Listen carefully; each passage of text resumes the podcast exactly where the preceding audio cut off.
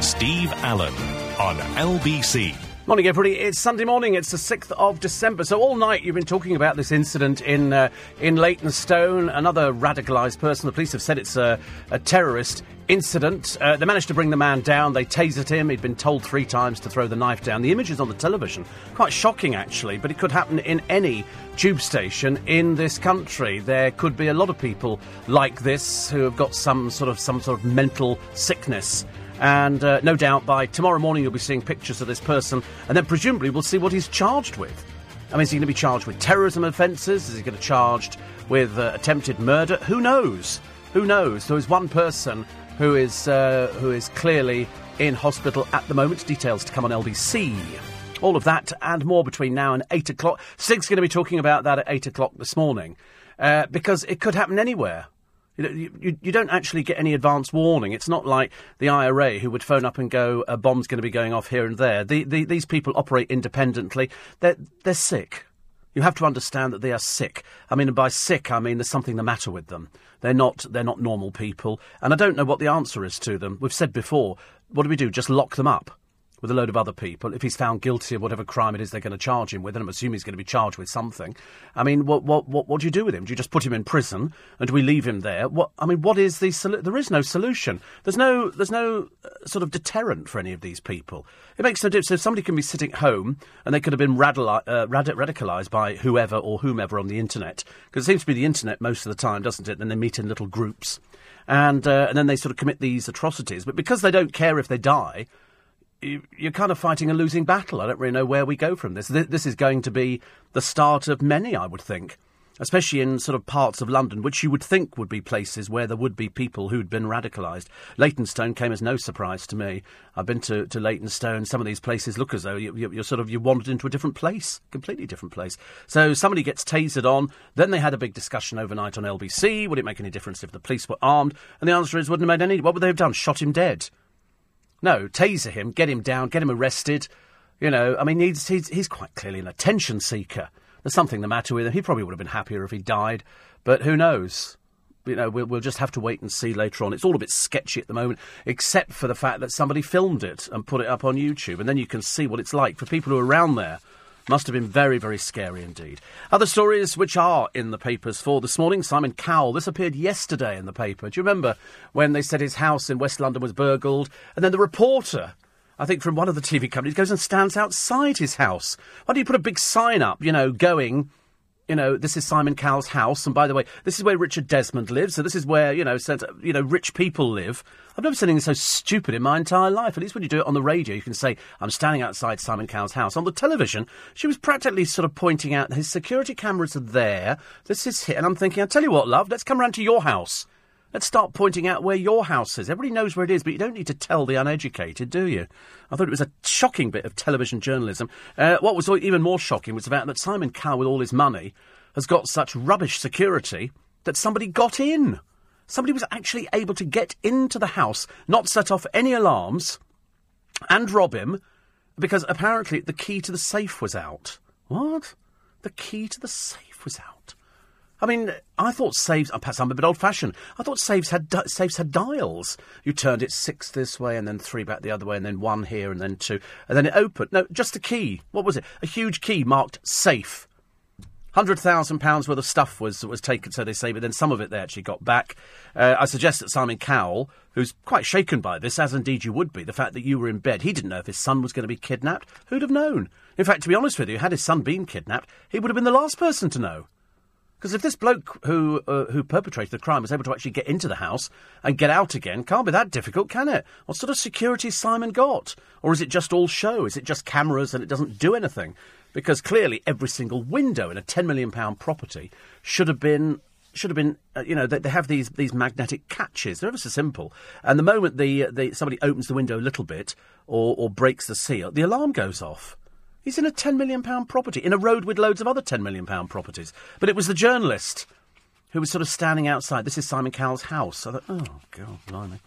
Uh, the Yorkshire Rippers demanded goose instead of turkey on Christmas Day. I can't help feeling, actually, for you, matey, no Christmas dinner at all. No Christmas dinner at all. I mean, this this this con artist that is called the Yorkshire Ripper, this committed psychopathic murderer, who's in prison dictating what he wants on Christmas Day. I tell you what, nothing. Nothing for you at all. Sit there and starve. Sit there and starve. You're diabetic, shouldn't be eating anything anyway. Uh, Shane Filan's going on tour from Westlife. Couldn't quite understand it. I, saw an advert in the paper today, and I thought, um, oh, he's going on tour. Why? Who'd, who'd be buying tickets for that? You buy tickets for the whole of Westlife. You're not going to be buying tickets for Shane Phelan. I wouldn't have thought. I could be wrong. Could be wrong. Uh, Tyson Fury, according to his wife, who's trying to do damage limitation, is a big softy. Uh, he might be, dear. But unfortunately, what he spouts is nothing but pure homophobia. I've never heard anything like it. Even Clare Balding's uh, other half has said this man shouldn't be allowed anywhere near a television programme. Well, somebody's going to honour him listening to what he. I mean, what, what next? Nazi apologists on the Sports Personality of the Year. That, that's what it's akin to. You know, he's. I mean, I'll, I'll read you out later what he said about homosexuality. The wife, of course, is sort of trying to justify it, but they're both travellers, and travellers don't do gay. You know, you don't go onto a traveller site and they go, "Oh, the gay one's over there." That doesn't happen. Does not happen. Uh, gay and a traveller, you get beaten up. It's as simple as that. Re- read the book Gypsy Boy. It's Very interesting, written by a, a traveller who was gay and who tried to get away, and the, the travellers came after him. They came after him, and the and the person, his father, sent them after him to sort of teach him a lesson. Like you know, you go, oh, I think I'll be gay today. Hmm, no, maybe not. No, do it tomorrow. I'll do it tomorrow. No, no. Let's do it Saturday. Saturday's busy day for gays. Let's be gay at the weekend. It's ridiculous. Over in the jungle, and they've uh, they've all bought the story of Lady C, the delusional one. Um, some man said she's a home wrecker. She's a she's a fantasist. Uh, on one of the papers, she said here uh, that they, they they had to let me go in the jungle with my fee because I threatened to sue ITV. She's uh, she's all mouth, I'm afraid. There's no, there's no substance to this uh, this nasty little piece of work. This bully, the one with a son called Dimmer, and Dimmer by name, Dimmer by nature. As I pointed out to you during the week, Dimmer, one of her sons, one of her two adopted sons, uh, said my mother was complaining about the, the room in the Versace Hotel, uh, complaining about it terribly. And why, why was she complaining about it? It had an ensuite bathroom. Apparently, Dimmer, aptly named, uh, said uh, bathrooms are separate. They don't have them in rooms. I thought it's called ensuite, dear. Perhaps he's never stayed in a hotel. Perhaps he really is dim. Perhaps he really is dim. We don't know. And would you let your three-year-old boy become a girl? One mother says, uh, yes, he, he's much happier being a girl. Three years old? So I don't know because I'm not a three year old, so I've got no idea. But I, I, I wouldn't mind betting that most parents listening are going, at three years old, you tell them what to do. They don't tell you what to do. You know, and some little boys at three play with dollies and they play with girls' toys and they might like dressing up. But I don't think they really want to be girls, do they? Can you know at three? Is it, is it, can it really go back that far? I mean, next thing they'll be telling us it's in the womb. Two years to sort out the uh, the X Factor, Simon Cowell says, and if not, uh, they're out the door. He needs to get rid of Spagbowl. She's got to go. She's got to go. I mean, that, that old lady dancing she did on the stage was nothing short of embarrassing. Small wonder we don't let her back in the charts. But the good news this week, if there was any good news at all, was the fact that Ringo Starr's set of drums, estimated about 190,000, went for 1.4 million. Because they featured on 200 Beatles recordings. And it's just about you know, about the most iconic piece of music memorabilia you could ever have. You know, to actually say, I've got the Beatles drum kit. There were two, actually. Uh, they used two. Um, and, as I say, 1.4. What would you do with them? What would you do with them? Th- this is the one with the lower, t- it's the dropped T. B E A T goes halfway down.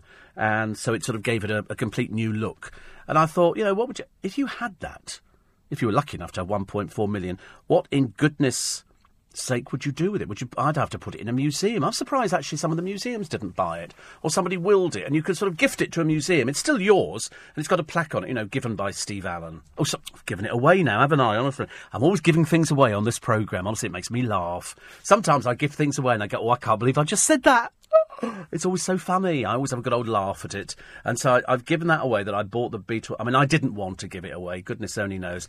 You know, the auction was on sort of Saturday, but nobody heard about it till, till the Sunday. So I thought to myself, if I can keep it quiet that I've got a spare 1.4 million. I would gift it though. I would definitely gift it to a museum. I'd like to find out something. It's like I'd quite like to buy some of the Margaret Thatcher memorabilia because she had all sorts, and, and the prices didn't seem too bad. The family, obviously, I mean, she was loaded. I mean, she was seriously loaded. Well, in fact, Dennis was really loaded, mainly with whiskey, I think. And uh, once they, because I think Margaret Thatcher was actually going through customs at one time, and she got anything to declare, and she said two litres of whiskey, and they went, uh, looking at the trolley. So where is it? She said, Dennis has drunk it.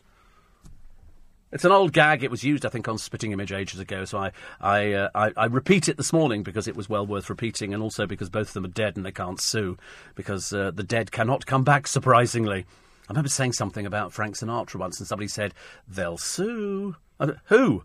He's pushing up daisies. He's not going to be suing any time now. Frank Sinatra was associated with the mafia. Ta-da! Shock horror probe. Cristiano Ronaldo gay relationship. Well, you could have knocked me sideways. I read that in the in the papers yesterday, and do you know it never crossed my mind. I never I, I never thought about it. Um, I just know that he's had various girlfriends. He's thirty, and apparently he goes for cuddles with a guy called Badr Hari. Who's in one of the papers today? Now, I, I really couldn't care less. I'm assuming at, at, at best he's going to be bisexual. He can't be totally gay because he has a child, doesn't he? And he's, he's been linked with beautiful women. But there again, I can name you lots of famous Hollywood actors who have been linked with beautiful women. They're called beards, ladies and gentlemen. It's because to be gay is not particularly fashionable. But, you know, in, in, in the case of Cristiano Ronaldo, would it really make any difference to anybody if he came out and said, yes, we are having a relationship? I mean, I, I personally couldn't care less. I'd rather, you know, I'd rather sit there with with a dandelion going one o'clock, two o'clock, and that's about how exciting it is. I've I've lost I've lost the will. And they go, but he's really good looking, like they're insinuating. Oh, gay people are unattractive, are they? Uh, well, some of them are, it is true, uh, to say. But you look at Cristiano Ronaldo and they go, isn't he the, the, the epitome of it? I thought, no, the epitome of it was Tom Daley. Tom Daley coming out, everybody's going, blimey. Didn't seem to have affected his career in the slightest. Not in the slightest. If anything, his calendar is one of the biggest sellers. And uh, because people go, he's hot. He's hot property. So he's gay. Who cares? Good God, you know, some people have got three ears and two heads and things like that. Nobody worries about them, do they? So the very idea the papers get very excited about Cristiano Ronaldo. The funny thing is, it's a woman who's written the story, Carrie Ann Taylor. You know, I bet she's sobbing into her cornflakes this morning. And gay, and I loved him. He was lovely. You know, and you go, well, and people will say the same, don't they? Say, what a waste. What a waste.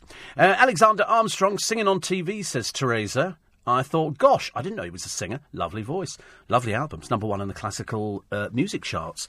And Michael Morpurgo as well. That interview with both of them is repeated this evening at 9 o'clock on LBC. And Michael's concert is on Tuesday at St John's Smith Square.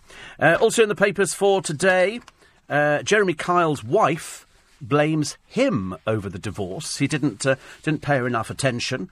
Uh, Cilla's family, their sad wait for a gravestone. Somebody's stolen something from Cilla's grave. I mean, um, you kind of hold your hands up to the heavens, don't you, really? Uh, Jude's Law, Jude Law's ex has sold her story already. It isn't until you see her done up for the paper you suddenly realise that better off out of it, I should imagine, for him. And the odd one out, poor lonely Karen Danczuk, because one of the papers said all she is is just terribly plain with big bosoms. And that's about as bad as it gets for her. Oh, and um, hedgehogs. It's your fault if you've got a gravel drive or an artificial lawn. That's why hedgehogs are being wiped out because of gravel drives. You imagine, ah, ow, hurts as they're walking up them. An artificial grass they can't get to grips with at all. Quarter past six. Steve Allen on LBC. 6.20, Sunday, 6th of December. So over in Leytonstone, it kicks off yesterday. It doesn't make any of the papers today, mainly because they'd already been printed, I'm afraid, by that time. So you'll you'll have to wait till Monday. Stig will be talking about it this morning on, on exactly where we go from here and what we can do. I've said, and I was talking to Petrie, I came in here yesterday, and I was having a chat to Petrie, and uh, and she was saying we both believe that something is going to happen before Christmas. It has to. I don't think it's this. I don't think this is it. I think this is just another one of these isolated people who uh, who sits there by themselves in their little bedsit and spends all the time doing their own interpretation of what they think. Uh, the Quran says. You can watch the video of the arrest at Leytonstone. It's on lbc.co.uk. It makes grim, uh, grim watching. Makes grim watching. It's, it's not, uh, not for the faint-hearted. Uh, and he gets tasered. Well, frankly, I mean, you know, if they'd been armed, would they have shot him dead? They might have done. They might have done. Tasering brings them down straight away, and then he rolls over as if he sort of. I mean, if somebody said to me, roll over and put your hands behind your back, I'd be having to think about it. He seemed to do it quite naturally, so we'll wait and find out. You'll probably find he's got history or something like that, and it'll turn out he's really called Eric or something. And uh, he's changed his name by deed poll, and he's uh, he started reading and hanging around with the wrong people. He's obviously lonely. He's very sad. We should really feel a bit of sympathy for him, but not somebody with a machete. Thank you very much indeed. As far as I'm concerned, thank God the police were there and uh, and were able to get. I think they actually got there within minutes, wasn't it? So it was a fairly fast fast response. But 15 minutes was it? But somebody, uh, you know, hacking at people with a machete. Um, you know, it's it's just. I mean, whichever way you look at it, you know. I don't know. If the police had been armed, would they have just pulled the trigger on him and gone, you're going down? Or do we want to see him suffer in court? Because he couldn't care less, I should imagine. I can almost predict what he's going to be like. I can almost guarantee and predict that he'll be arrogant, couldn't really care less. Throw him in prison, couldn't care less. You know, um, respecting the law, why should he? You know, and then attacks innocent people on a tube train because he's not he's not mentally stable. He attacks people thinking this is for Syria. What's it got to do with us? I never voted for it. So if he's attacking people on the tube, I mean, is is he really one of life's big thickos, like like the the stupid couple over in America who weren't even on the radar over in California at San Bernardino, and they open fire. But so so. Oh, what can you say about them? You know, they, they, they have a child and and they just dump the child. They, they, they would rather die and go straight to hell than look after a child. I don't know what, what they think's going to happen. The family, of course, you know, as in all these cases, had no idea. Next door neighbours, no idea, because they weren't on anybody's radar. So they were able to buy themselves this arsenal of weapons. Uh, apparently, he'd been picked on at work a few times. He was a loner. He didn't uh, he didn't mingle with anybody, and she was quite clearly barking mad. And so they go out there and embark on this spree. I mean, there was there was no. They had to be shot dead. What were they going to do? Sort of take them into custody and while, listen to them spouting their vile diatribes? I don't think so. Talking of spouting vile diatribes, here she is, the acid queen of the jungle. You know, the novelty is over. Uh, Georgina Campbell, it's finished, love. I don't know where you think you go. What do you think? They're going to give you Newsnight or something? Of course not. What, what do you think the end result is? Uh, she gives her final verdicts like anybody really gives a forex, what she thinks about anybody. She thinks that Vicky Pattison is brainy and perceptive. Right, okay, so wait a minute. Where did I find this? Where have I found it? I knew I had something on Vicky Pattison.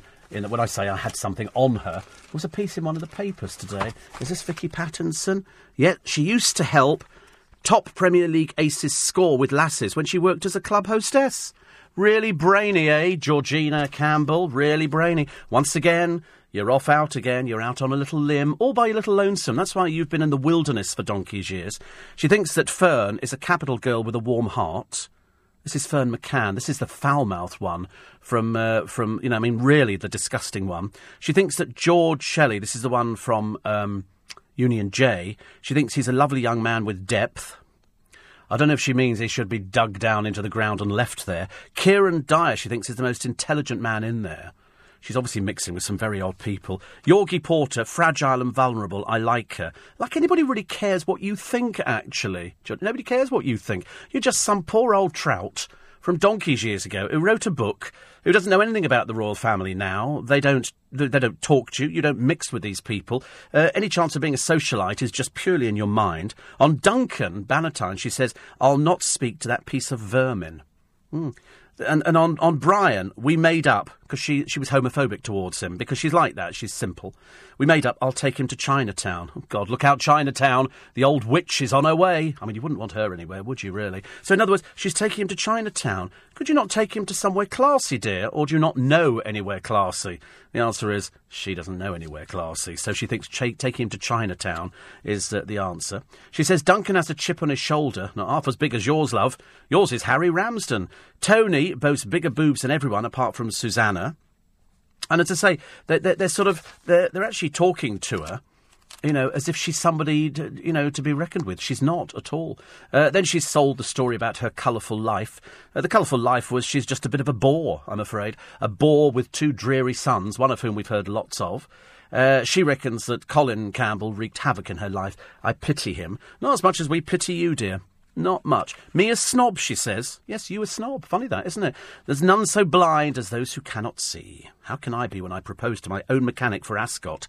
It seems that she's tried it on with most people. Actually, that's what uh, somebody said. She's a she's a home wrecker.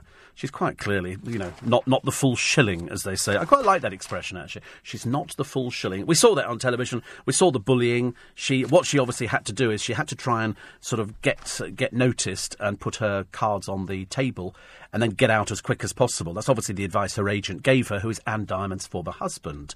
Yes, Mike Hollingsworth, Mike Hollingsworth, I think it is, who's uh, her agent, who's obviously guiding. He knows how to guide these sort of people.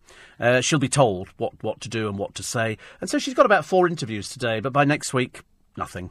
She'll have to go back to sort of repairing the roof. It's exactly the same. I was looking at a picture in the paper today of um, of Fleur East. Now, I wasn't aware of Fleur. I've heard of Fleur East, but I'm not aware of who she is, apart from the fact she's got an awful lot of hair. And um, she's her debut album came out two days ago, but she's already got ideas for the next one. Now, my advice is, as indeed to everybody in this situation, lovely though she is, let's let's get the first one off and running before we even think about a second one, because there might not be a second one. That's that's what you have to worry about in this day and age. That the music industry is terribly fickle. You know, one minute you can be riding high in the charts, the next minute you can be down in the gutter, like Sarah Harding. I spoke to a friend of mine the other day, Fat, and he said I wasn't even aware of who Sarah Harding was until I started listening to your programme. And I said, well, that's, that's what we do on the programme. We actually talk about people, and everybody go, who's that? And then people check them out online. They go, oh, them. You know, in Sarah Harding's case, I think one of her, her, her companies is, is deeply in the red because she's not actually done anything that's made any money. The album bombed, or the, the single bombed. Her, her stint in Coronation Street, dire. I mean, so bad so bad. And of course, she started because she gets coverage in the newspapers because she's she's sort of what they're looking for. But she's now getting way too old for that sort of thing. And so they, they gave her all these interviews as she goes into Coronation Street. You know, I'm going to be here. I'm hoping the character extends and all the rest of it. They've talked about that. Well, they couldn't wait to get rid of her because it suddenly dawned on them and dawned on every single TV critic she can't act for toffee. I mean, seriously. And and much as though a lot of people dismiss the Emmerdales and the Coronation Streets and the East Enders, what they do is pretty miraculous. What they do is they're given a script, they learn it. You don't have a chance to go and uh, what, what's my mo- motivation here? The motivation is money. Now read your lines. And that's what Sarah Harding can't do. She couldn't act. Her accent was all over the place. She was totally unbelievable. So they ditched. And they decided to get the heck out as quick as possible. So there she is, stuck now. No recording career, no acting, no nothing. And what do you do? What do you do? You know, all the others have sort of tried to get on and do something else. She's had a go at most things, but you suddenly realise that she was just the one in the group who stood out because she was bleach blonde and she stood at the back and she postured and she pouted and she did interviews. And then she fell down in the gutter and then she picked herself up again out of the gutter and then she fell in the gutter again. And then she claimed she was an actress so they put her in St Trinian's and then you realise that she was bloody awful in St Trinian's and so based on the strength of that and a couple of other minor little roles and she turned up for openings and went oh it's Sarah Har- who? Who is that? Sarah Harding. What does she do? Nothing. Absolutely nothing. And so they've tried her on everything and I don't know where she goes from here. I suppose she goes back to the place she came from. Obscurity. Because there is, you, you, you only get the one opportunity in this business. If you're lucky, you get two opportunities. In the case of Sarah Harding, there was no third opportunity. They've actually tried it all the way through, and, and, and, they can't find anything that she can do. She can give interview and go, "Oh, it's been a terrible year." It's like if you pick up Fabulous magazine today, which comes free with the Sun on Sunday, and so it should, because you certainly wouldn't be paying for it. And they've got a picture of Danielle Lloyd Talks moving on from ex husband who broke her heart. I forgive Jamie, but I won't forget. This, of course, is the racist Danielle Lloyd who abused Shilpa Shetty on Big Brother with Jade Goody. You know, all of a sudden completely forgetting that really she's a nasty little piece of work. The fact that her husband broke her heart ages ago is of no consequence to anybody. She sells every aspect of her dreary life.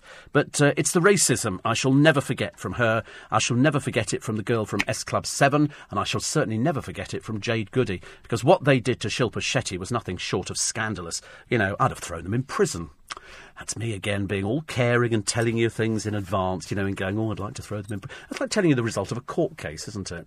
Every time I look at some court cases in the newspapers, I think I can I can predict the outcome of this case. I can see what's going to be happening. There are, there, there are various court cases at the moment which I'm I'm just I'm watching with a cursory glance, but I've I've predicted quietly with friends of mine what the outcome will be, and uh, and so far on ninety percent of court cases, I've been absolutely right. Sickening, isn't it, really, honestly? How to listen to perfection. Oh, here it is. It's LBC and it's 6.30. Steve Allen on LBC. Morning, everybody. 25 minutes to 7. It's Sunday, the 6th of December. I trust you well. In, just going back to that story, which they'll they'll carry on later on today on LBC, this knife attack at the, the uh, East London tube station out in, in Leytonstone. And you watch the footage back on lbc.co.uk, and you could see the man there. He's they, they they say he's holding a machete, but it doesn't quite look big enough to be a machete. It looks like a knife, which they kick away from him. After they taser him once, then they taser him the second time, then he flips over and they arrest him. Uh, they put handcuffs uh, on him. Uh, they think he was just acting alone. I'm, I'm more interested in the fact that somebody shouted at him, You're not a Muslim, you're an embarrassment. He said, You're not a Muslim, bruv you're an embarrassment, which of course he is. He's one of these people who does his own interpretation. It's like listening to people interpret the Bible. Every, people interpret the Bible in different ways. Uh, and if you look at that boxer, he interprets it in a very odd way. He's got the most peculiar interpretation I've ever heard of the Bible. But his, but his wife's trying to do damage limitation. I think it would be an absolute scandal an absolute scandal of the worst possible magnitude if this man is named Sportsman of the Year with some of his rantings about homosexuality. Thank you very much indeed. You know, the amount of gay people working at the BBC, I should imagine Clare Balding will be the first one to stand up and go, I think not. I think not. I couldn't care less what somebody's Christian beliefs might be. He claims to be Christian, but uh, anything less than Christian would be hard pushed to find. Some of his rantings are about his wife goes, he's a gentle giant, you know. Pfft, I couldn't care less how gentle he is. It's the spouting of this homophobia that I think uh, uh, has to uh, just exclude him completely. As I say, what what next? An apologist for ISIS, who's a sportsman or woman, or somebody who supports the Nazi Party. It's as bad as. It's as bad as. Uh, what else do we have in the uh, the papers for today?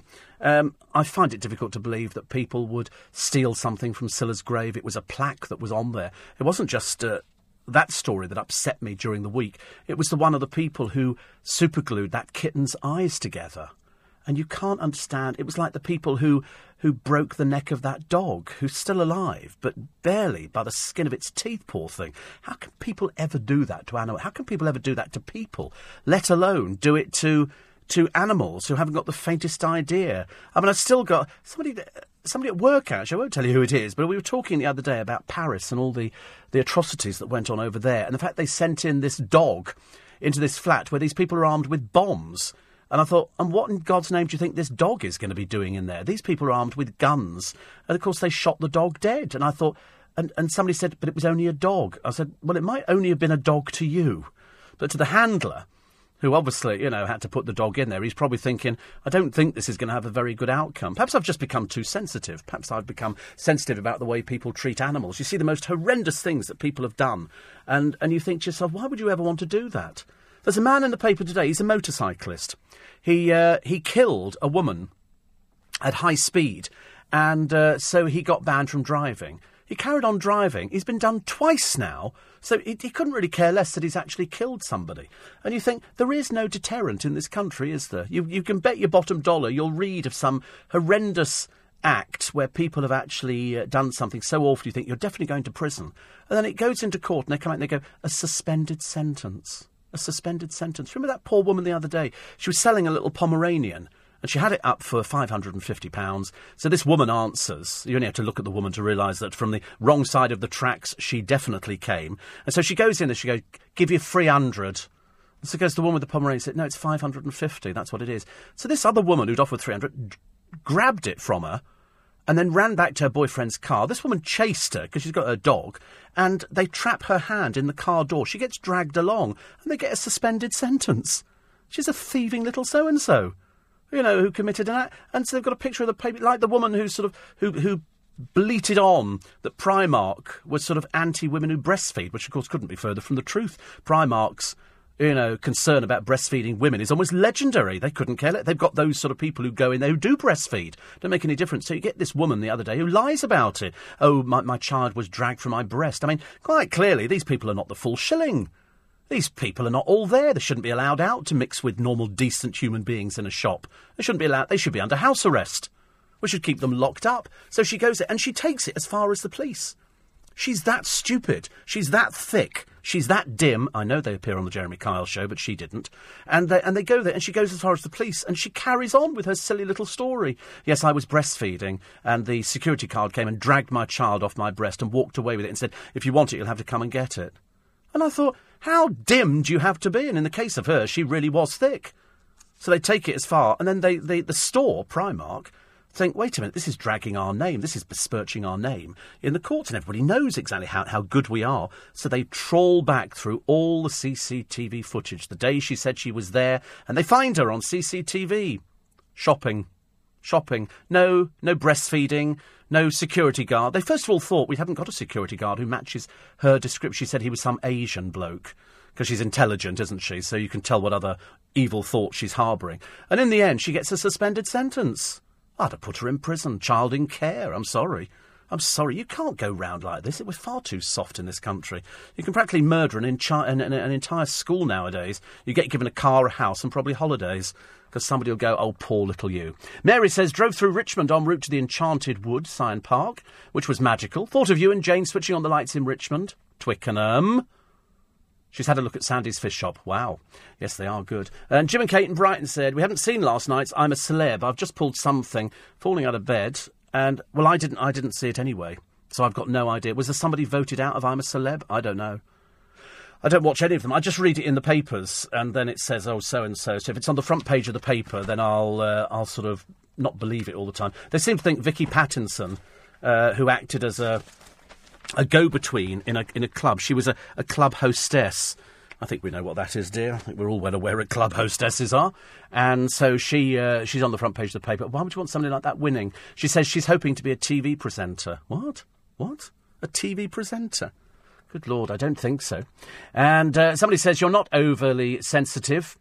If more, uh, if more people thought more about how to behave with regard to animals, maybe the world would be a kinder place. Yes, absolutely. And uh, it's never, never too early for animal cruelty stories. I always do them on the programme, always. Uh, they've just closed the police station 30 seconds from Leytonstone Underground Station. Well done, Boris. Years ago, Steve, I tackled four yobs trying to rob a young lad opposite the workshop. There is a piece on the LBC website. I think it was a four Muslim boys, two of them Muslim, certainly certainly looked Muslim to me, who robbed. They were a gang, aged between sixteen and twenty. I think it's on the LBC website because it, it came up on my um, on my Twitter, and it's a gang of young men who left eight men severely injured. Some of the things that they stole, a single Oyster card. They uh, it was attacks against lone men in East London. Such was the violence that in five of the robberies, the victims sustained very serious injuries. In one case, a single Oyster card was taken, and another, two mobile phones, a bunch of keys. The police caught the gang after tracing them with CCTV. And so Yusuf Akram of Sewell Street in Plaistow, eight years. He got an additional one day imprisonment and a thousand pound fine. Usama Aftab of Lucas Avenue in Plaistow. Hamza Jawed, eight years. Uh, the other one, 10 years. Mohammed Ibrahim Ali of Forest Gate, 9 years. And Tamid Zaman. What a bunch of lowlifes. Never mind, your mummies and daddies can come and visit you in prison and look at you and think, what marvellous children we raise, ladies and gentlemen. So there they are, they're on the LBC webpage, and, uh, and hopefully a total of about 46 years. Perhaps they'll stay there for the rest of their lives. Once, once a nasty little piece of work, always a nasty little piece of work. And I bet you anything, you know, they'll be claiming religion and everything, and you think to yourself, somebody's obviously misinterpreting this. Misinterpreting. Uh, what else do we have in the uh, in the newspapers for today? We did. It's it's mainly Lady C.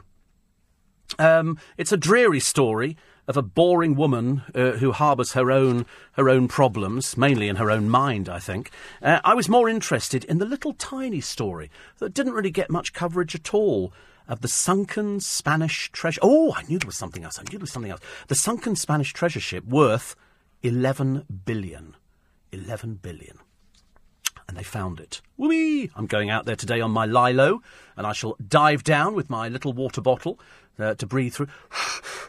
and I shall be finding the Spanish. Tre- imagine the Spanish treasure ship. And do you remember Wood uh, Wentworth Woodhouse? You know that enormous house, uh, which we featured on the programme oh God, ages and ages ago. It's check it out. It's the biggest frontage of a house in this country. It's the most beautiful place you've ever seen. Unfortunately, there was a rather evil person called Manny Shinwell years and years ago, and Manny Shinwell was an evil person. In fact, well, he's dead, so he was really, really evil. And what he did was he hated the rich.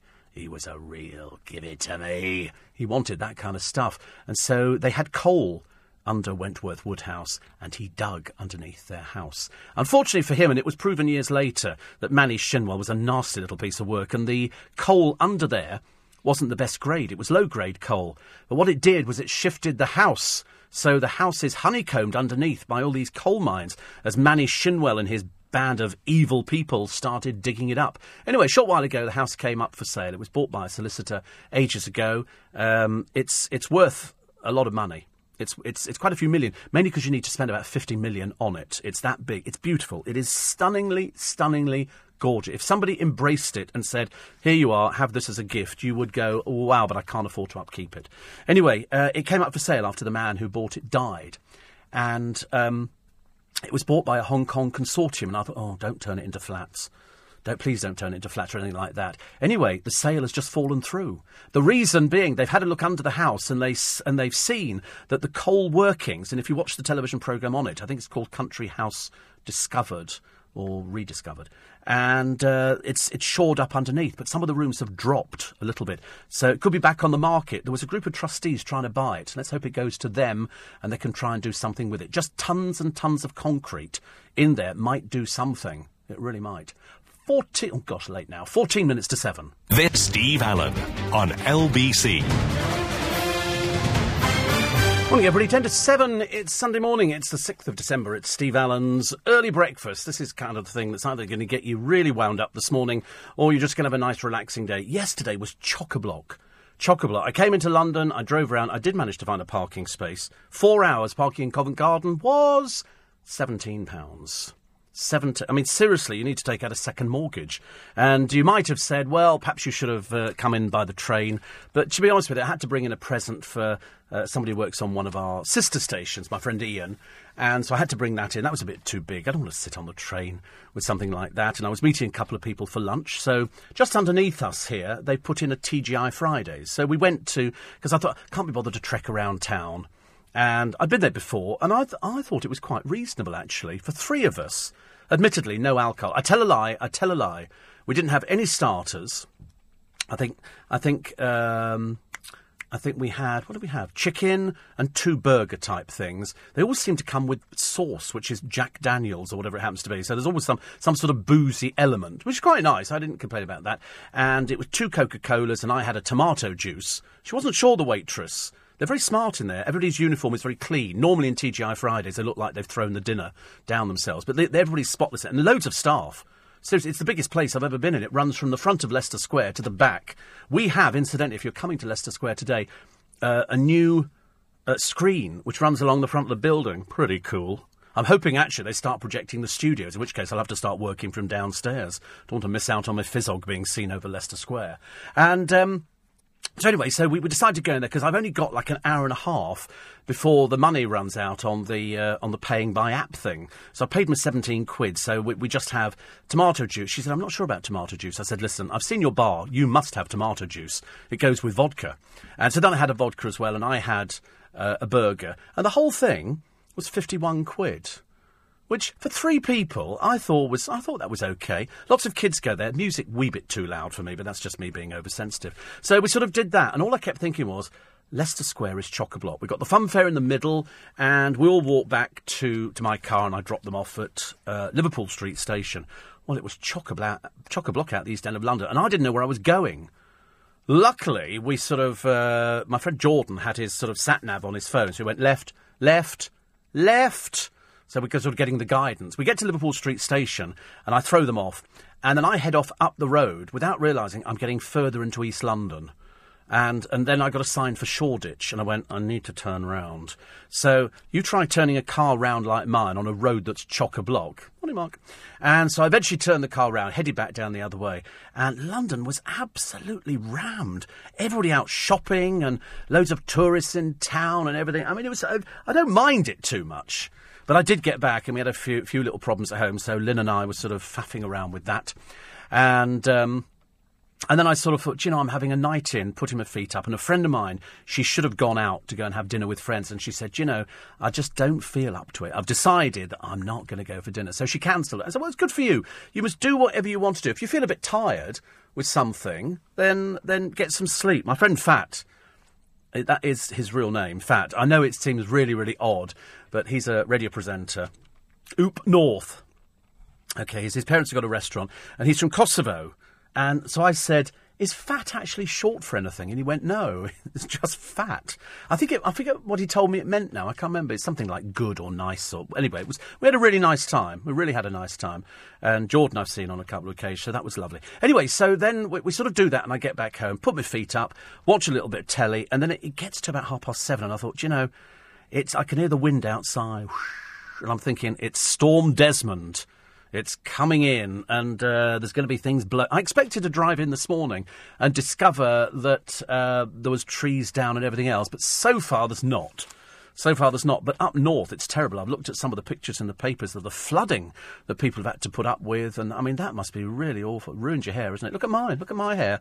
Look at it completely. I walk out this morning. I combed it beautifully, and I thought put the little parting in. And I walk out the door. One gust of wind, I'm back where I started again. So I put my headscarf on. I've got an old Hermes one, and I did that. Look a bit like Lady Diana. And uh, so I wandered around Knightsbridge looking in the shops, you know, with a handbag on the arm. Oh. And then sort of decided to come in here. And I thought to myself, it's going to be really busy today. This is going to be the busy day for shopping. This is going to be very, very busy. Because yesterday, when I came into town, I was early. And I wanted to go and buy some candles. So I went to Jo Loves, which is up by Sloane Square. And there's no parking. There's no parking. They have traffic wardens, and, they, they're quite quite vigilant up there. But so, but I park my car, and it looks like it fits into the area. It fits very well. In fact, so much so, tourists are having their pictures taken with it. So I'm sort of saying, you know, my hat on and all the rest of it. It is. It's really bizarre. You've never seen anything like it. It's the oddest thing ever. People sort of peer. Get, get your hands off the car. Get your hands off the car. And so I had to wait for Jo Loves to open. And so, and I knew what I wanted to buy. I knew they opened at 10 o'clock, and I thought if I'm really quick, I can get in, buy the candles and the shower gel, and then get back and find a parking space, and then go off for lunch and cup of coffee and come in here, which is when I saw you yesterday. So I'm out there, and it's quarter to 10. I'm thinking, oh, God, it's going to be forever. And all I'm doing is I'm watching for the traffic warden. And I park the car. You know, when you're there, you sort of you, you rub your elbow along the car in case it's got a greasy mark on it or something like that. And my car looks quite clean most of the times now. This is definitely the advantage of having this coloured car. Grey looks filthy, black looks filthy. Every other car colour except silver. Silver looks looks really nice. Uh, They, they don't call it silver. Silver Planet or something. Whatever it's called, it's, no, it's not silver. They give it ridiculous names. And so, anyway, come 10 o'clock, they open the shop, and I'm in there like an exocet. Got my card ready. And so I said, and I wanted salted caramel. Who doesn't? Who doesn't on a Saturday morning? And so I said, I'll have um, five salted caramel candles. Now, they're going to be presents for people because they're they're a little bit expensive just for me to burn by myself. So he said, uh, "Okay, fine." He said, "We've only got six. I thought, "I'll take six then." Thinking I'll ruin somebody's Christmas, I don't care. So I bought all six, and I said, "You did do the shower gel, which is Thai lime over mango." It sounds a bit exciting, doesn't it? It's like drenching. It's, like somebody's standing above you in the shower, which in itself could be quite exciting, and uh, and they squeeze mango and lime over the top of you. It's a bit like that. And they stopped doing it as a shower gel. Then they brought it out as a shower gel again. They said it's just come back in. So I bought four of those. I thought that'll see me well into the new year. Little squeeze of that rubbing it over my body. Mind you, two squeezes because it's quite a big body to, to rub a lot over. So, uh, or perhaps three actually on a Saturday, I don't know. And so, so I did that. And so I've now got a huge bag. And uh, in the meantime, I keep rushing backwards and forwards from the shop to have a look, see if the traffic warden's there. Luckily, they avoided the car. So I get in the car and I speed off five miles an hour, and because that's that's top speed in London. And I go around Covent Garden twice, and then all of a sudden find the space. But then I had this bit of a disaster because you know that the doctor has put me on these tablets which make you go toilet. You have to wee. You wee for the country. This is the side effect of these special tablets. They're like, I think they call it a diuretic or so. Whatever it is, it's something that you can't do anything about it. And when you get out the car and you park in London, it's not like anywhere else in the country, probably where you put money in a meter. We don't do money in meters now. You put a credit card in a meter or your charge card, but this I do parking by phone when you really are standing there with your legs crossed and you're really desperate to go to the toilet, everything goes wrong. I can't, I've, I've missed a number. I could go back. Oh, God. Try not to think about it. And all of a sudden you think, oh, I think I'm going. No, stop, stop, stop, stop. And so you stand there. And there's two people watching me while I'm doing this. And all I'm doing is I'm hopping from one leg to the other, thinking if I open the car door and squat down, could I maybe go to the toilet and they wouldn't notice? That's what I. That's what I was seriously. I was so desperate to go. I mean, I mean, I could have had one built in, couldn't I? I thought, you know, perhaps I need to have a word with the doctor about incontinence pads. But anyway, so eventually the car thing's done. I think, right, so where's the nearest toilet? I mean, Covent Garden. I have to go to the Strand Palace Hotel. So I have to walk all the way to Strand Palace Hotel and go inside, trying desperately not to run or to let let grip of myself. And I managed to get in there. So that was, they look at me like really peculiar because they have security in there, and I obviously looked slightly dodgy. And I was all prepared, you know, diabetic and all this kind of thing. But uh, eventually managed to get there, got back, and all in all, the, the day was absolutely quite wonderful. But I've had a couple of uh, a couple of near misses on that. Uh, Tyson Fury Sorry to mention him. Uh, there are calls for him to be dropped by the BBC. He's deeply unpleasant. He. Um, he had threats of violence and claims against the Mail on Sunday. Oliver Holt says of Tyson Fury he's a bully and a bigot who lacks the courage of his convictions. His vile homophobic slurs, his ranting about devil worshippers and Armageddon. Is this man fit to fight for the world heavyweight title?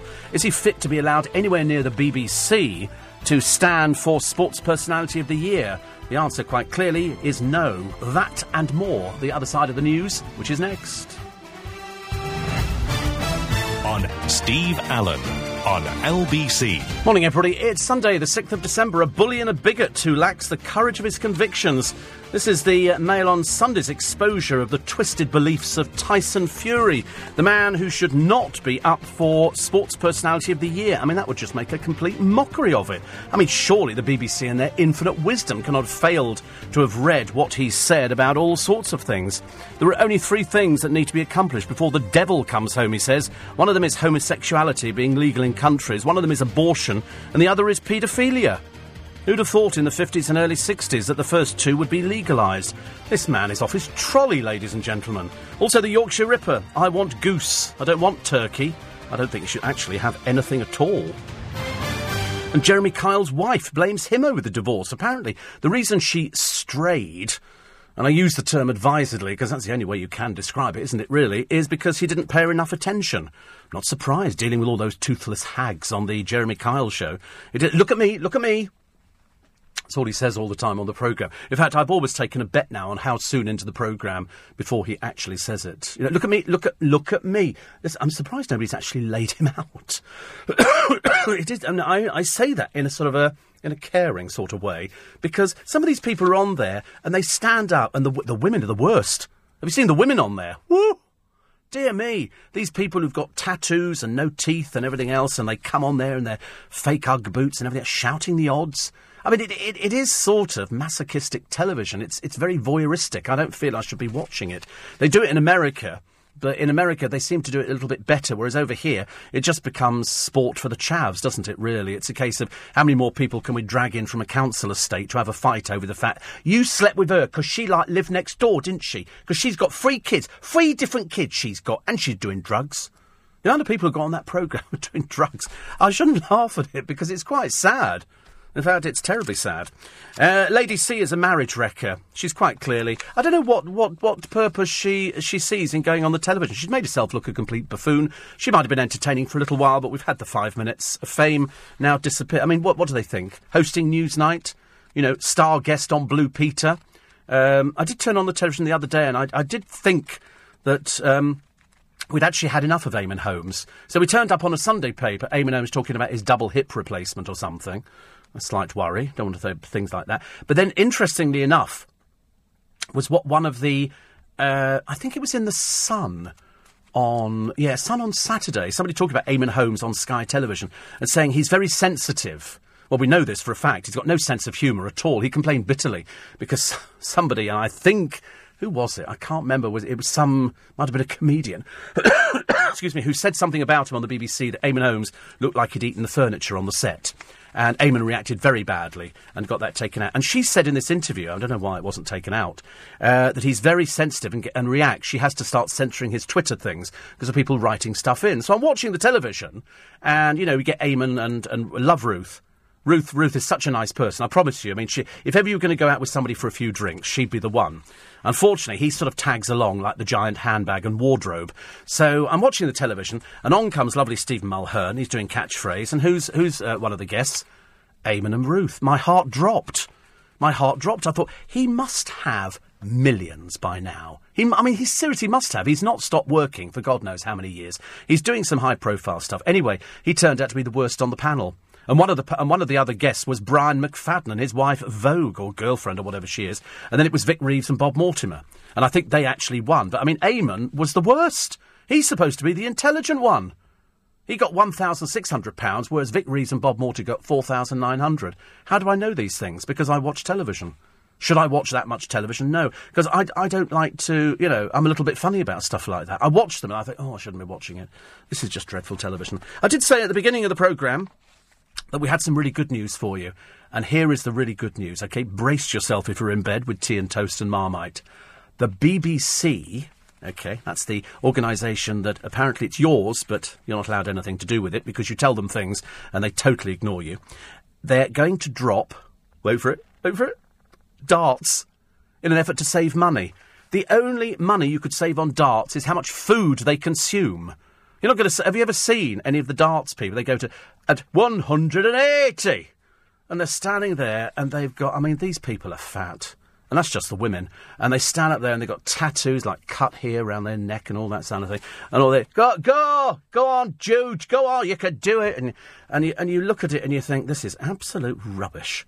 This is the biggest pile of rubbish I've ever seen. It only is is is marvelled in my eyes by bowls. Have you seen? Or even worse, curling. Have you seen curling? Oh my God! Four people with brooms. It's the most. But I've got a few ideas. Let me tell you, I've written them down. I've written them down. I'll show you what to do with the broom, ladies and gentlemen. And as for darts, let's make it more interesting. Okay, we're going to turn it round. You're on the hockey and aim for the audience. You know, that would be more fun. You could have people diving under tables and people throw. Not that they get under the table, some of them, and they just sit there. And all darts players have got their Jockey Wilson. You know, why would you want to put your pants on your back? Why would you want to?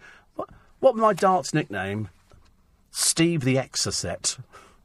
I don't. Know. I don't know. I always think this. It's the most dumb thing ever.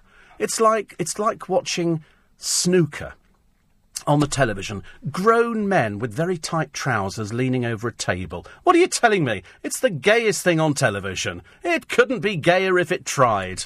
Goodness sake. Okay, and he's going for the red ball in the pocket in the corner. What happens if you can only afford black and white television? They don't care about you, do they? They don't care about you. And for those of you in black and white, the blue ball is behind the green ball. Who can tell? It is the dull. Seriously, I sit there. I would rather watch synchronised swimming. And why is that only a girly thing? Is it only because girls can wear pegs on their noses? Is that the only people who can do it? Put the boys in there.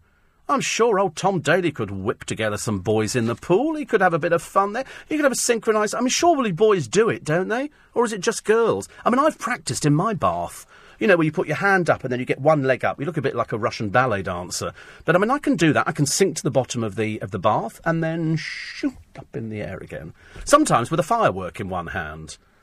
It's not a not, not a pleasing look. Not a pleasing look. But anyway, it's, it's, I just thought I'd mention that. Incidentally, I've got another idea as well this morning. And I'm sorry to mention this too early to the festive season. I realise that you'll all be thinking about um, giving each other presents. Can I just do a plea from the heart? If you make jam, please don't give it away as presents, okay? We don't want it, okay? We don't care. You know, people go, I've, I've, I pickle my own onions and I've made you a jar. Stick 'em where the sun doesn't shine. I really do not care. Why is it that people who make jam go, and I've tied a red ribbon round? And you think, listen, if I'd wanted jam, I'd have asked for jam. It's I know I know you've wrapped it, but it is these people in the kitchen. They go, "Oh, I've just made three jars of jam. Oh, I've made forty-two. I can't believe it. I know what. I'll put red ribbon round the top and write Merry Christmas with one of those gold pens you get. Have you seen them in W. H. Smith?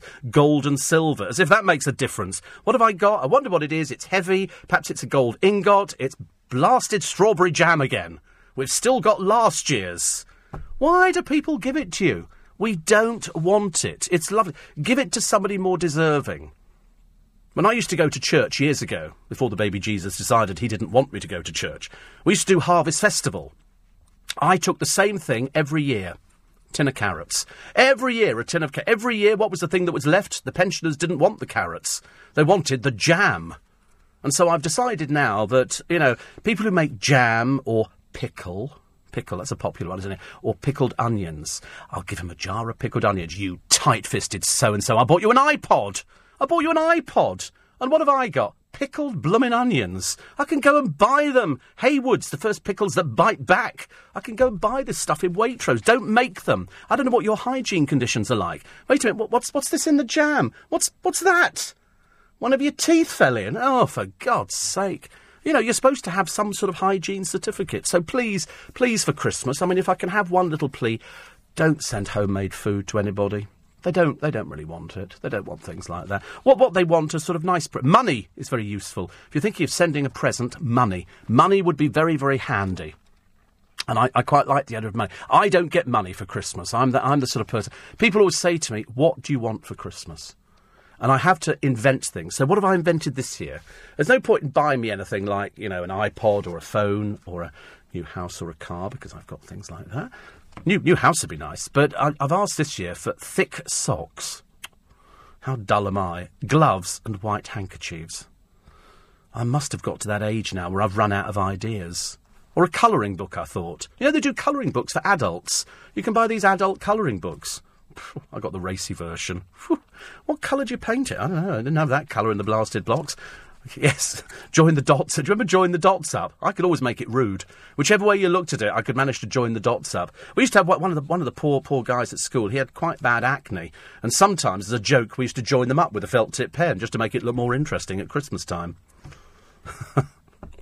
Oh, God, but we don't want homemade jam, do we? Definitely not. Um, Ashley Cole is going to be a dad for the first time. I say the first time, that's probably the only ones he knows about. Doesn't he have a bit of a history, Ashley Cole, of wandering around car parks late at night or something? Was that Ashley Cole? Didn't he cheat on Cheryl? He went out with Cheryl, didn't he? I'm sure he cheated. I'm pretty certain. That's why it, it all sort of finished. Anyway, the papers have said today she didn't even know that he was going to be a father. And I thought, why should she? Why, why you don't have to phone her up and go, oh, by the way, love, hello, pet, hello, he's, he's got her pregnant. Doesn't matter, does it, really?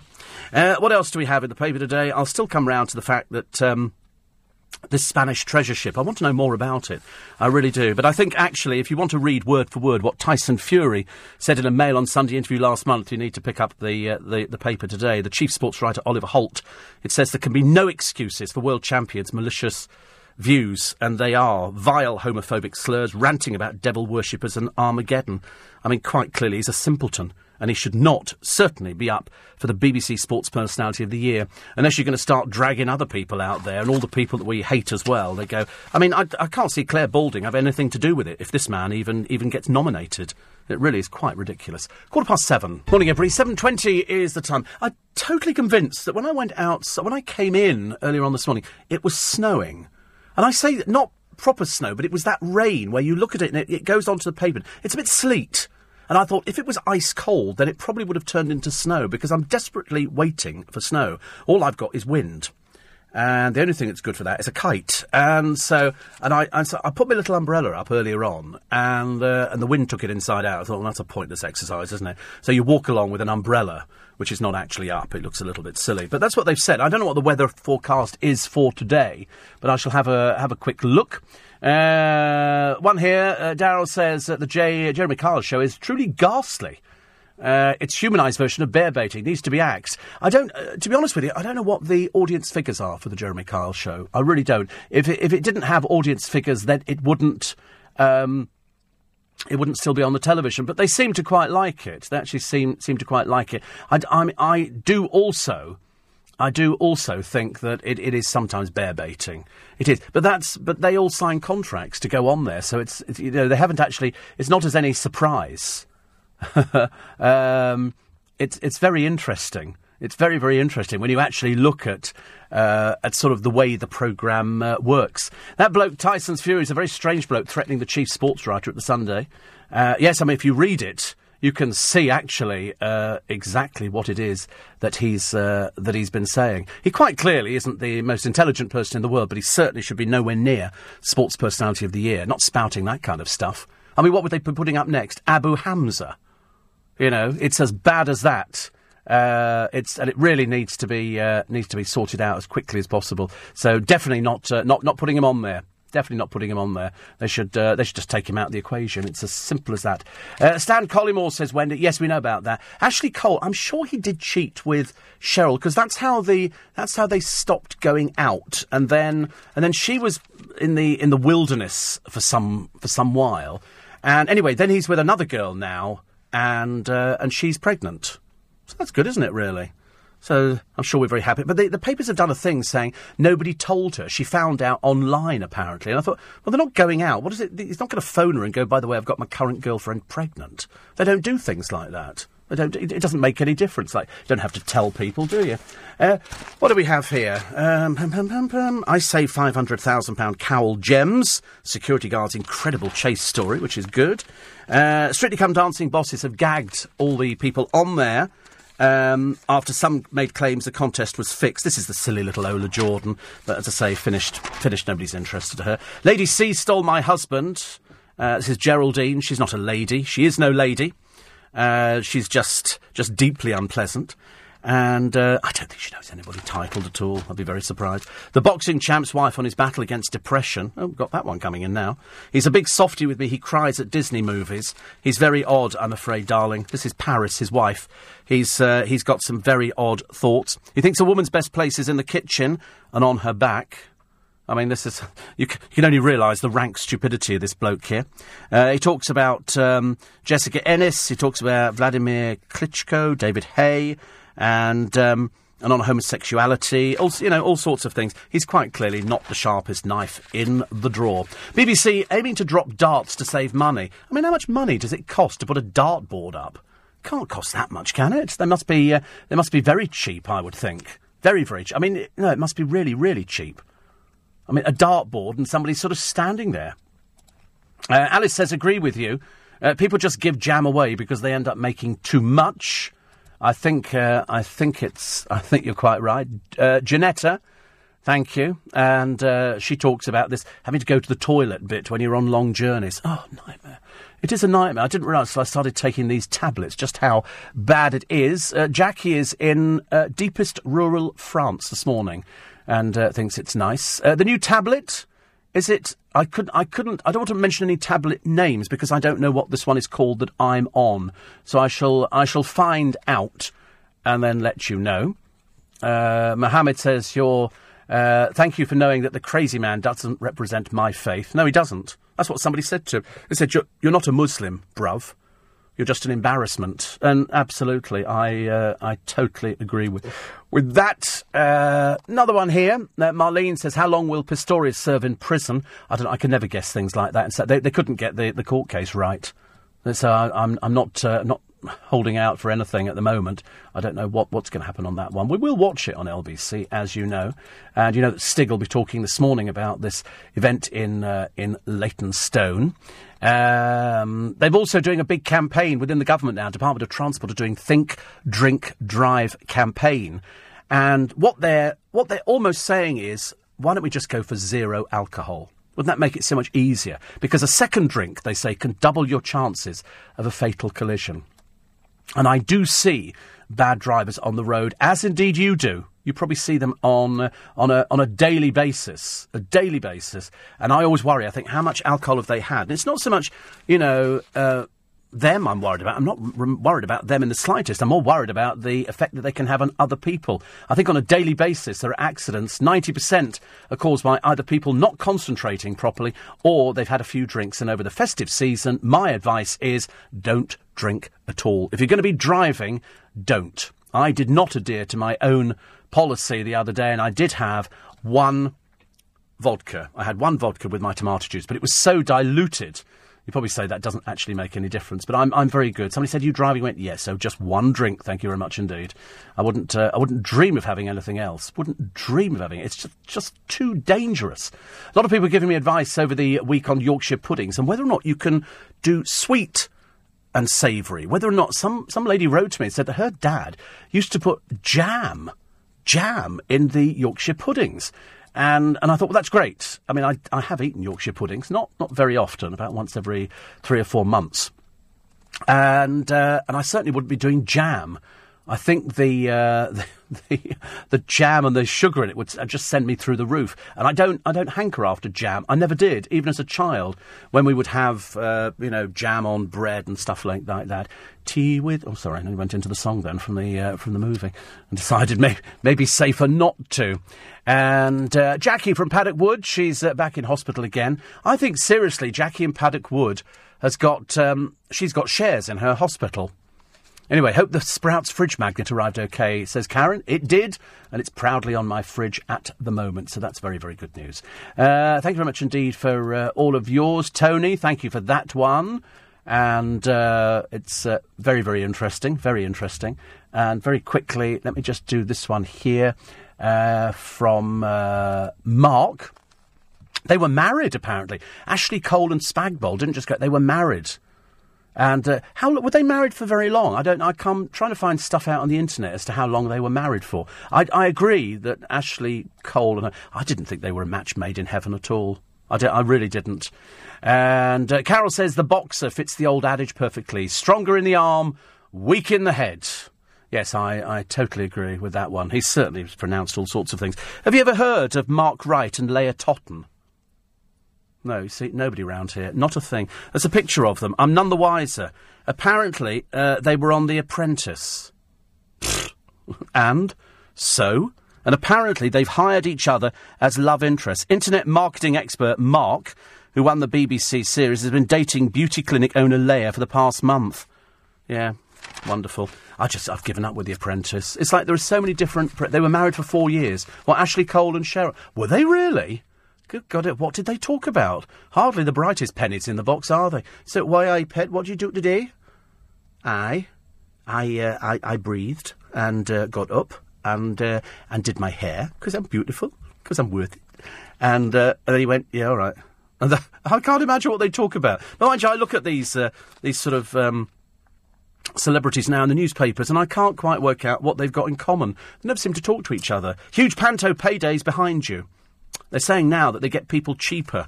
Uh, talking of people cheaper, believe it or not, Katie, A Whole New World Price is in Panto this year. She's, uh, she, she's playing something. Apparently, she's the Wicked Fairy. She's certainly wicked, ladies and gentlemen. Do you know, can you ever have believed, ladies and gentlemen, could you, in your wildest dreams, that a, a failed glamour model who made a pornographic film is actually starring in pantomime in front of your children? I mean, you could not make it up. What next? Convicted drug dealers on stage? Oh, here they are. They've served their time in prison and they're now playing Chief of the Elves. Couldn't make it up, could you? 7.30. Steve Allen on LBC. Morning, everybody. 26 minutes to 8 Sunday morning. I haven't looked out of the window yet, but it's still dark. It's still dark. Uh, Carole Malone, who tells it like it is, in her column today talks about uh, after months of uh, publicly slagging him off, Karen Danczuk was pictured out with ex-husband Simon and his new girlfriend. Some say it's odd, but I don't think it's the vaguest bit odd. She says after her split from the MP, Miss Danczuk realised pretty sharpish that when she's not attached to anybody famous, nobody's interested in what she does or says. No, she's just a round-figured woman, round-faced. Without her high-profile husband, she's back to being what she always was, a nobody with big breasts. And uh, so, like the limpet she is, she just latched back onto the publicity machine, and it worked. She made the papers, but of course, nobody's remotely interested in her, and that's the that's the sad thing. Once these people do not have the oxygen of publicity, they just disappear. I think they fold inside out, and then they go bye, and we go see you, and that's just about it. Uh, Cheryl and Ashley were married. Yeah, we know for, for how long. But for how long? That's what we need to uh, know. Yvette Fielding says she was much funnier in the jungle than she was portrayed. Uh, Yvette, you were never funny. The only thing that's funny is that limp program and lame program you do about. Oh, what is that? What's that? Something, something in here. Something. I can see it. I can see it. I can see it now. There's some. It's. Is there anybody there? Uh, is there anybody there? Who is it? Are you a ghost from a dead person? Okay, we take that as a yes, shall we? And that's how it goes. That's how bad Most Haunted is. The only thing most haunted is how her face ever takes that much makeup. That was the haunting thing in the jungle. They went, and here's Yvette Fielding. And I went, where? And they went, here. And I went, where?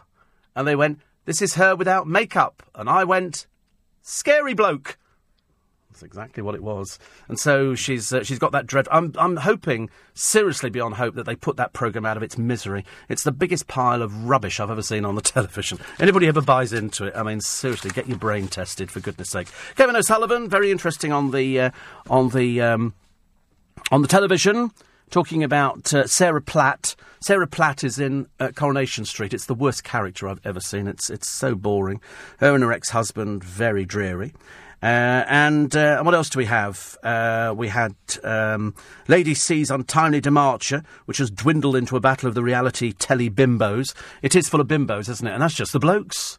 Just the blokes on the television. You know, Lady C, she's had her day. She's had her five minutes. Very nice indeed. Now, bye bye. Thank you. Goodbye. I don't know where she thinks it's going to go after here. We're not exactly going to be going for any recipes. She doesn't seem to have any friends. Her friends are very short on the ground. She's hoping to turn her, uh, her dilapidated castle into a wedding venue. Why? What, who'd want to go and get married there? And Jude Law's ex lover today re- reveals how the Hollywood star walked into her life by stepping out in front of a car on a school run. So I've got a picture of this girl called Rachel Borlier. Um, Rachel Borlier, I mean, she could be any age. She could be anywhere between 40 and 90. 40 and 90, I would think. That's a, what did I read the other day? There was a bit in the papers. It was in, actually, what, which paper was it in? Because I remember going through it and going, they're having some sort of laugh, aren't they? It was a picture of Alicia Douvall, Remember Alicia Douvall, who sort of made her grubby living by sort of selling dreary stories? But uh, it, it, wasn't. It wasn't that actually. It wasn't the fact that, that this was a, a, grubby story about Alicia Douvall, who frankly I thought had disappeared ages and ages ago. It was the fact of how old she is, of how old she is, and I'm trying to find it actually, and I can't find it. Then. Oh, there is a woman in the paper. She's a farmer's girl. She eats 3,000 sprouts a year. Pfft, amateur. 3,000 sprouts a year. As I say, you either love them or you hate them. I absolutely love them. Uh, now, why did I save this bit here? Oh, do you know who's still doing the rounds? And you can't believe it either. I was. Uh, Jodie Marsh. God, I thought she'd disappeared completely. but apparently she's uh, she fronts some programme, Jodie Marsh On. But uh, I shouldn't imagine anybody's ever seen it. Must be watched by about sort of two people and a sheep farmer. That's about it. I mean, heard, she was never a presenter. She was a dreary little person. Uh, more on uh, Simon Cowell and that robbery at his house. More on the, the parents' decision to let their son three live as a girl. They've got one, two, three, four. They've got five children. Um, uh, they live in this country. I thought it was originally an American story, but it's not. It's a story from uh, from Leeds. And uh, the boxer's wife this is Tyson Fury's wife. He can sound terrible, but he's not really like that. No, he's exactly like that, dear. He's exactly like that. Don't be si- we're not we're not stupid. Please don't treat us as stupid. Myleene Klass, who wore that sort of her, her, her bedtime pyjamas out, even though her mother said don't, but uh, quite clearly Myleene Klass does what she wants to do, so she totally ignored her. And she went out in her pyjamas, and then people take a picture because she's wearing a see through outfit. Uh, Rachael Bletchly is saying that uh, Helen Mirren has been drawing flack again. It's, it's just that she's. Um, I'm just a bit bored with Helen Mirren. I don't want to be. I don't want to be. And Alicia Douvall, they say celebrity Big Brother star. She was never a star. She was always one of those desperate people circling television and the newspapers to try and find some sort of outlet for her dreary, boring stories. They say cosmetic ops addict and you've never seen anybody look more peculiar. Her, her implants are leaking, and yet she's only at the age of. She claims to have spent more than a million pounds, but of course people over exaggerate on this. I'd like to see absolute proof of that. Thank you very much indeed. And uh, she could die from burst bottom implants. She's had bottom implants. I mean, that's how mad she is. And she's 36. I thought she was about 70 now. I'd no idea that she's only 36. I mean, she's she's been a, a, bit of a millstone around the newspapers' necks for ages and ages. She's tried to find any story she can to sell to them, depending on who she's either been out with, which turns out most of it a load of old hooey, uh, and the other time about this cosmetic rubbish, which she's now trying to latch on to. And uh, I'm not being, buying into that at all, I'm afraid. It's just that people, so they then send the, sell a story. As opposed to selling a story about having how you've had stupid bottom implants, why don't you just go back to the, uh, to the cosmetic surgeon? That would make more sense, wouldn't it? As opposed to sort of, you know, trying to do your dreary story. A bit of an embarrassment all round, but only 36. God. I mean, seriously, looking at the state of her, I seriously thought she was pushing 60 at least, at least, if not 70. Uh, trails of destruction. This is uh, Hurricane Desmond or Storm Desmond. Uh, terrible. I mean, you know, in Wales, people enjoying the sea foam, not the brightest pennies, and then people at Sennen Harbour dodging the waves. I mean, You can't help feeling as the waves crash over the top of them. These people are the thickest in the world. One man dies. He was blown into the side of a bus. Blown into the side of it. Admittedly, he was 90. Homes in three foot of water. You know, all those people who go, oh, it's lovely. Oh, we love looking at the river. Oh, come into the kitchen. And, uh, oh, it's in the sitting room. Oh, we'll have to move upstairs in the house, won't we? If, of course, you're lucky enough to have an upstairs. And so, uh, for, for up north, it's bad. What we're going to get down south, because we are down south, uh, is the aftermath. The rivers will rise because it all goes, it all goes sort of down, and then it takes about a few, few days few days for it to actually get, oh, I've done something wrong with my computer now. I never know what I'm doing here. Sometimes I sort of faff around with this computer, and other times it works, and other times it doesn't. And at the moment, it's not. So I don't know what I'm doing. I do need technical support, yeah. It's just I need to get rid of a screen that I've stupidly opened up. And sometimes I open up a screen, and then uh, there's normally a little cross at the bottom of it, and I can, uh, I can, I can click on the little cross, normally on the right hand side, and I can lose that bit there, but I can't. I can't. I know. I know. Don't tell me. Don't tell me now. I've only got 17 minutes of the programme remaining. It's not my fault. I, d- I, don't. I don't want that. I want that bit to go. Okay, that's the bit there. Okay, where we go. Oh, blimey, it's going to take forever, isn't it? This is this is quite clearly going to be when you're going to need to phone support somewhere. I used to get. I used. Oh, so you can't do it either, You can you? turning it off and on again. No, I haven't. What I normally do is a box on the bottom of my screen, and I can click onto it, and and that then takes that screen away. But it, it says close on it, but it doesn't say close on that one because I've lost it. So you can't do it either, can you? Useless. Totally useless. What's the point of having support staff? What is the point? I've done my best, ladies and gentlemen. I've talked about the pantomime. I've talked about the fact that the money's down this year. You know, some people can make a lot of money out of panto. I mean, you know, we, we are talking 50,000 a week, 100,000 a week. They reckon that's what Katie Price will be getting. I don't think so. You could probably get her for a couple of but that's it, lovely. Thank you. Now we've turned off the computer, we've got to start all over again. But I'm not one for complaining. I don't like to complain about things. I'm just always very grateful when people come and uh, help me out. Thank you. Blanche says, Have you seen our baby tangerines? No, not yet. I'm, at the moment, I'm doing these little tangerines, which are from um, Spain. Small, but juicy. That's what they say, isn't it? Uh, Steve, if you think Most Haunted is bad, the spin off programme, Derek Acorah's Ghost will make you uh, squirm. Yes, I, I agree, actually. I did watch a Hammer horror film the other night. Do you know I turned it off? I, t- I don't. I've decided I do not want to watch frightening films on the television. What is the point of them? What is the point of sitting there and they go, "I'm going to kill you," and they sort and, they, and no, no. I turned over to something much, much happier. Uh, Diana Dors was in it apparently, so um, we love Diana Dors, as you know. Uh, another one here. I just uh, tuned in during your ghost joke, says James in Eastbourne. God, I bet it's lovely down there, isn't it? Absolutely lovely down in Eastbourne. Worst Christmas TV ad Tesco's couple with a teenager. I love all the Christmas ads. You won't find me complaining about any Christmas ads at all. I absolutely love them. Seriously, I mean, I, I really do. I think they're absolutely brilliant. I think they're very cleverly done. Even the spoof ones. Even the spoof one. Derek Acorah, I always thought was a little bit uh, rubbish. Always a bit rubbish. He was sort of. Do you remember the time he, he was sort of, a, sort of. Uh, he, he had the voice of a dog. Woof woof woof. And I thought, honestly, you must think we're really stupid. We buy into this, don't we? Well, I, I, say we actually buy into it. Uh, I don't. I don't want to buy into it. I really don't want to buy into it. Because, but I'm just amazed. I think it's cheap television. I think it's cheap television. I, I don't think it's anything that you need to worry about. It's not going to be changing the world anytime soon, is it? I hope not. Uh, on the subject of uh, snooker, and uh, why did the BBC show hours and hours of snooker? Says Stephen Goer. I wish I knew. I wish I knew. I've got no idea. Uh, Perhaps it rates, but I've, I've a sneaking feeling it uh, it doesn't rate. I don't know. And uh, late night doing a wedding with my brand spanking new love letters, says uh, Dan. Home at 2.30 and already in Ashford, Middlesex, collecting our sweet cart that was out on hire the other day. Woo! That's smart, isn't it? See, that's always good news. Coming up to Christmas, that's what you need. Quarter to seven, eight. Steve Allen on LBC. Leading Britain's conversation. Stig Abell. This morning from 8 on LBC. Stig will be with you just after eight. He's going to be looking at, uh, at that story. Also, the uh, did he mention UKIP as well? What is the point of UKIP? What is the point of Nigel Farage, you know, uh, if he can't get elected in in Thanet? Uh, he's not going to be talking about uh, uh, Geraldine What's-Her-Face, the, uh, the so-called socialite. They say shameless, rude, howlingly funny. No, just a bit simple And she was never funny at all. And so Wendy Lee's done a piece. They say the celebrity jungle interview they all wanted. Every other paper's got it. So nothing new at all. Uh, Cowell fires guard after raid terror. Sorry, this is the story that came in on uh, Saturday about Simon Cowell being robbed at home while he was asleep. I mean, it could have it could have had dire consequences. Somebody getting into his house. I mean, had that been a crazed gunman or something like that, you've got to look at the total extreme to realise he needs to beef up his security.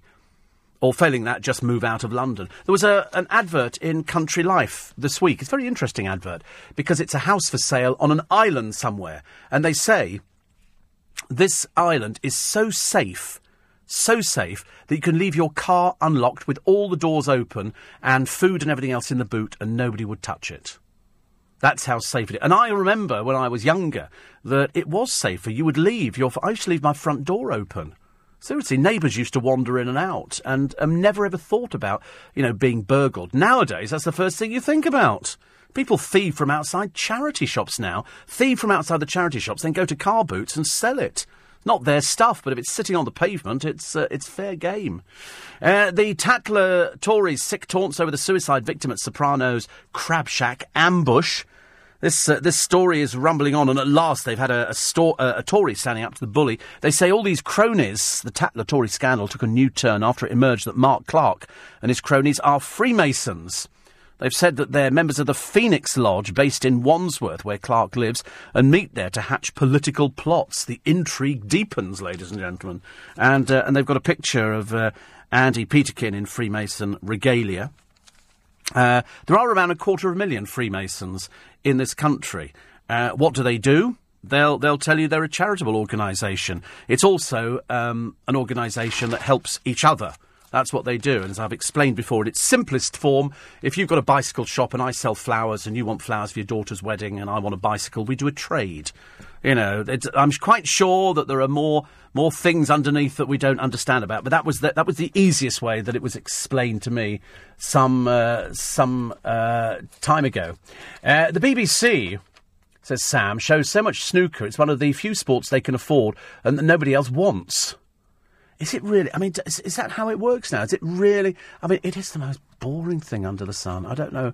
I don't know why they bother showing it. The BBC lost the Grand National boat race. A lot of the Premier Football, World Cup, Rugby, Open Golf, Wimbledon is in doubt, as in Formula One. Well, they're about to axe darts. I don't know why they just don't act sport full stop. I mean, the audience it must get are very small, aren't they? Would you not think that they're, they, they wouldn't be, you know, top top things? I don't. Well, I, uh, well, I don't think so. I don't think so. Um.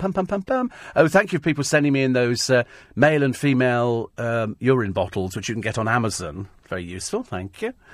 Might be going to Amazon a little bit later on today. You never know. You never know. And um, there was also the uh, the other story.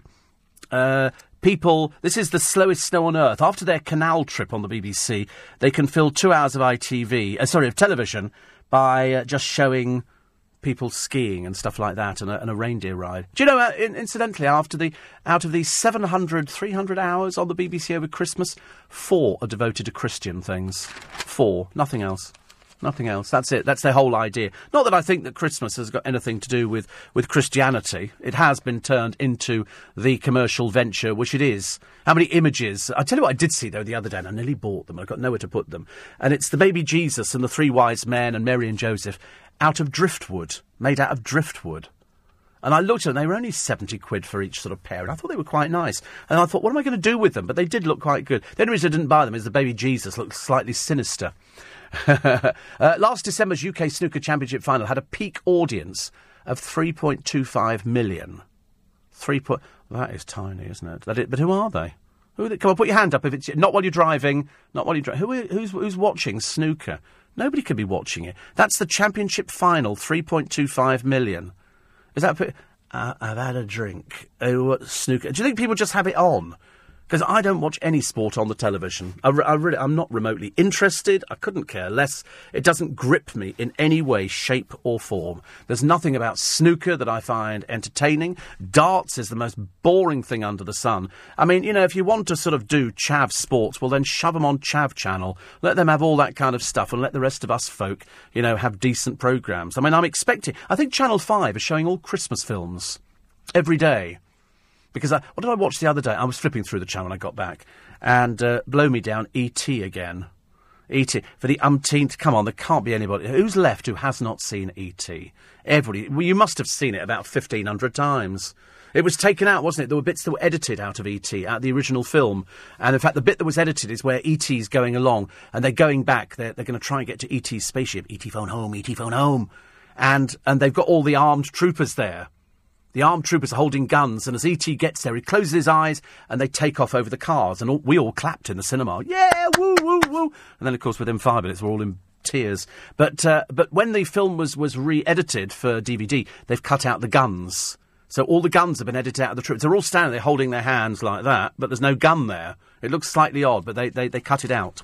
Uh, the police want to make it a crime to buy a drink for a friend who's drunk. Now, how they're going to enforce that one, I don't know. I mean, it's another nail in the coffin for the pub industry, isn't it, really, I suppose? I mean, very shortly we, we, we, won't have pubs because East Europeans don't, don't drink in, in bars, they just buy. I know because every day on the streets I'm picking up cans and bottles of, um, of, of vodka and stuff like that. And I think to myself, it's ridiculous. That's why pubs are suffering. They really are.